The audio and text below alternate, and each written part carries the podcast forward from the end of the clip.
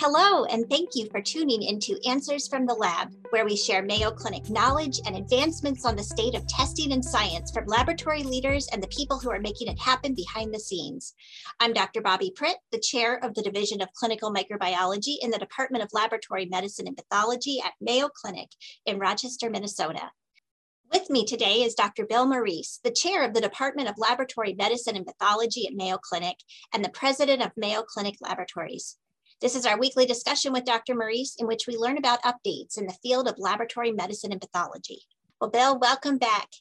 Good to be Another back week. as always. You as know, always, the, yeah. The regular occurrences these days. Yeah. Good. And of course, it's going to be a regular topic COVID. It hasn't gone away. And in fact, now we're seeing surges in various parts of the country. Florida, for example, some spots in the upper Midwest, Wisconsin. So, what are your thoughts on all of this? And maybe you could tell everyone what's going on. Yeah, well, we're not done yet with the bottom line. And there's mm-hmm. a lot in the US news around COVID, and there's also a lot going on globally. You look at the Olympics and Japan and what's going on. I think ultimately what we're seeing in the US and around the world are, are, as you said, some spikes in cases again.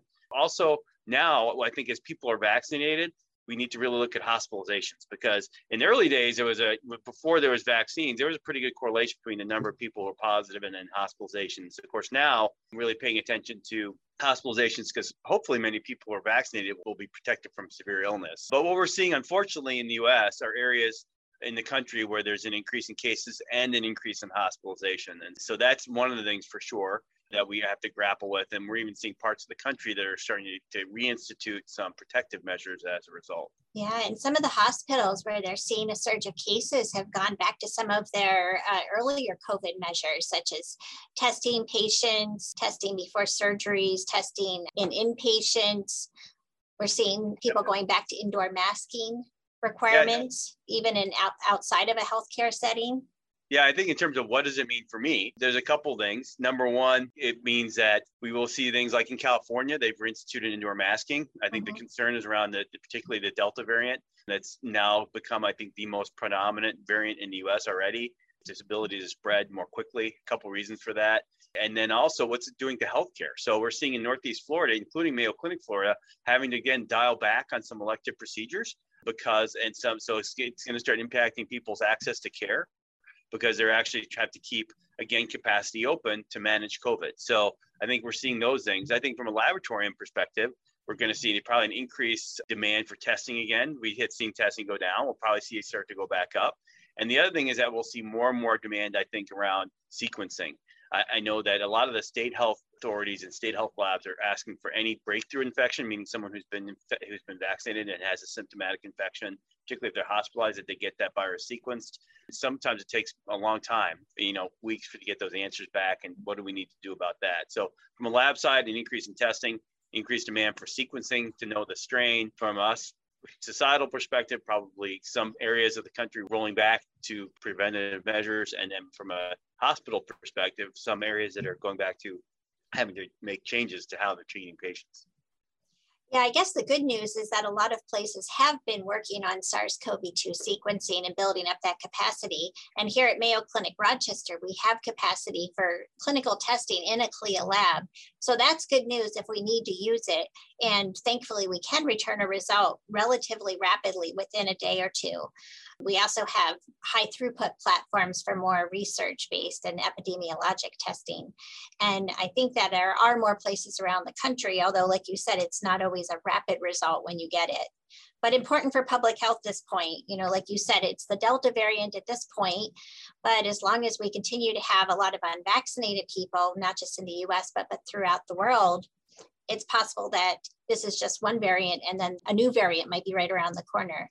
Yeah, unfortunately, that's true. I, I, think a lot now using for these hospitals to really understand what they're dealing with, if they're dealing with the Delta variant. I saw a paper that was published that indicated that the Delta variant gets to very high, much higher levels. The viral load's a lot higher, and that's part, a big part of why it's more transmissible earlier too. So uh, it appears that people that have this strain might actually be just really spreading a lot of virus when they're sick or before they're sick even i think that will continue luckily we're in good shape there i think we're in good shape overall it will be interesting to see what as you say what happens globally because of the Delta variant and how it spread. It was first identified in India and presumably started there. Look how it spread across the globe. Even now, when, when international travel is not nearly what it was pre pandemic, it just shows that this really is a global issue. It was tragic what was happening in India. We're trying to help, not thinking that, gosh, in, in six weeks later, we're going to be dealing with the, with some of the sequelae, the after fast shocks will be in the US. So it's a global problem. And I think it's going to cause a lot of debate around vaccination because we're seeing an increased push. Do some people get a third dose, for instance, for the RNA vaccines here, or if they've had a Johnson and Johnson, should they get an RNA-based vaccine, as a for instance, versus other areas in the WHO saying, wait a minute, there's areas of the of the of the globe that are still below 10% of just vaccination in their countries. And so understanding this and what's happening is going to really something we need to work on as a medical community because it's just getting more confusing for people and there's more and more kind of misinformation out there or partial information, which we just have to really get out in front of. Yeah, well, you and I will keep talking about this and trying to get reliable, accurate information out for everyone. But I agree, we're fighting a lot of misinformation, but it's so important to get vaccinated. And we're just seeing that now. Some of the countries that are really getting hit hard have such low vaccination rates. I've heard some people say that they think it's amazing for the countries that do have access to vaccines that they're not jumping at the chance to get vaccinated. But, you know, of course, there's concerns about that. We do continue to see in general that the vaccines are safe and they are protective. And even though we're seeing some breakthrough infections, in general, those individuals are not getting very ill. And we need to protect against infections, but we also need to protect against all the bad effects that can happen with infection, hospitalization, and mortality. Yep. I think the one thing that I'm kind of personally taking away from this is if you look at the breakthrough infections, there's some work out of Israel who are, who's getting sick. Unfortunately, it's really those who are at risk of severe COVID to begin with. So it's patients that are immunocompromised or have a lot of risk factors in terms of comorbidities that seem to be potentially be getting sick even after vaccination. And so I think if you have people like that in your life, just to really be continue to be mindful because we're all have this massive COVID fatigue. We all want to just sort of let our guard down completely. And I think that we just have to be with the Delta variant around and with other things. I think we have to just continue to be careful here and recognize that we're still not through this and, and just keeping those things in mind, just continuing to, to be thoughtful, I think mm-hmm. is going to be really important here in the next coming weeks. Well, you mentioned, Bill, people are wondering, how does this impact me? What should I be doing? And I could say that I carry my mask with me and I keep it in my pocket. And even when I'm walking, well, of course, when I'm indoors in a healthcare setting, I have my mask on. If I'm in my office by myself, I don't. If I'm outside walking, I don't have it on. But if I go through a crowd of people, we have a gathering here called Thursdays on First, which I think is now called uh, Downtown.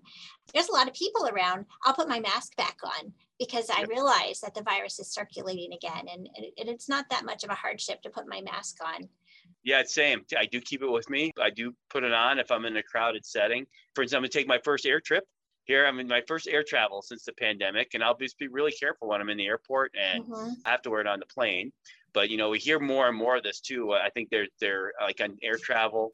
There, there's been more incidents where there's disruptive passengers because of masking. I've Said a million times, I get it. It's not really fun, but the flip side is we're really not through this. And the last thing that we want is for people to suffer unnecessarily, essentially, right?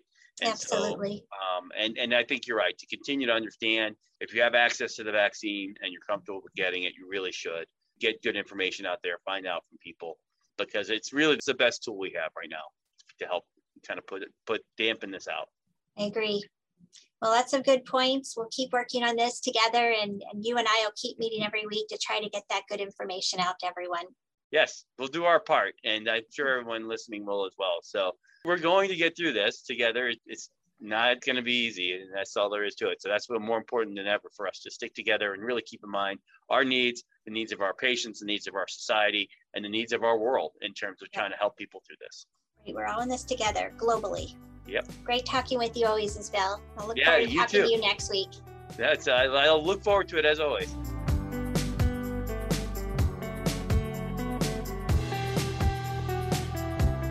Thank you so much for tuning in to Answers from the Lab. Be sure to subscribe to this podcast and don't forget to tune in every Thursday and every other Tuesday.